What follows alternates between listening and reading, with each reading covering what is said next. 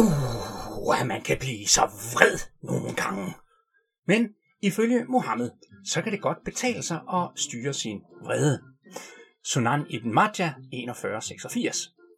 Det blev fortalt af Sal bin Muad bin Anas fra hans far, at Allahs budbringer sagde, den der binder sin vrede, når han er i stand til at udføre den, vil Allah kalde frem for al skabningen på opstandelsens dagen og give ham valget mellem enhver huri, han ønsker.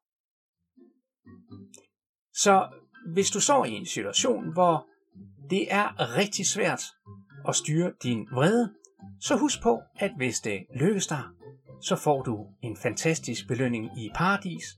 Du vil blive kaldt frem for alle andre, og så vil du få frit valg mellem de mange, mange hulier, der er i paradis.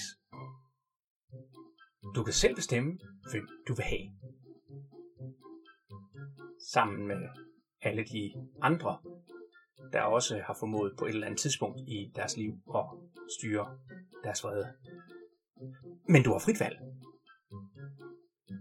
Tak, Muhammed, fordi du deler så generøst ud af din guddommeligt inspirerede visdom.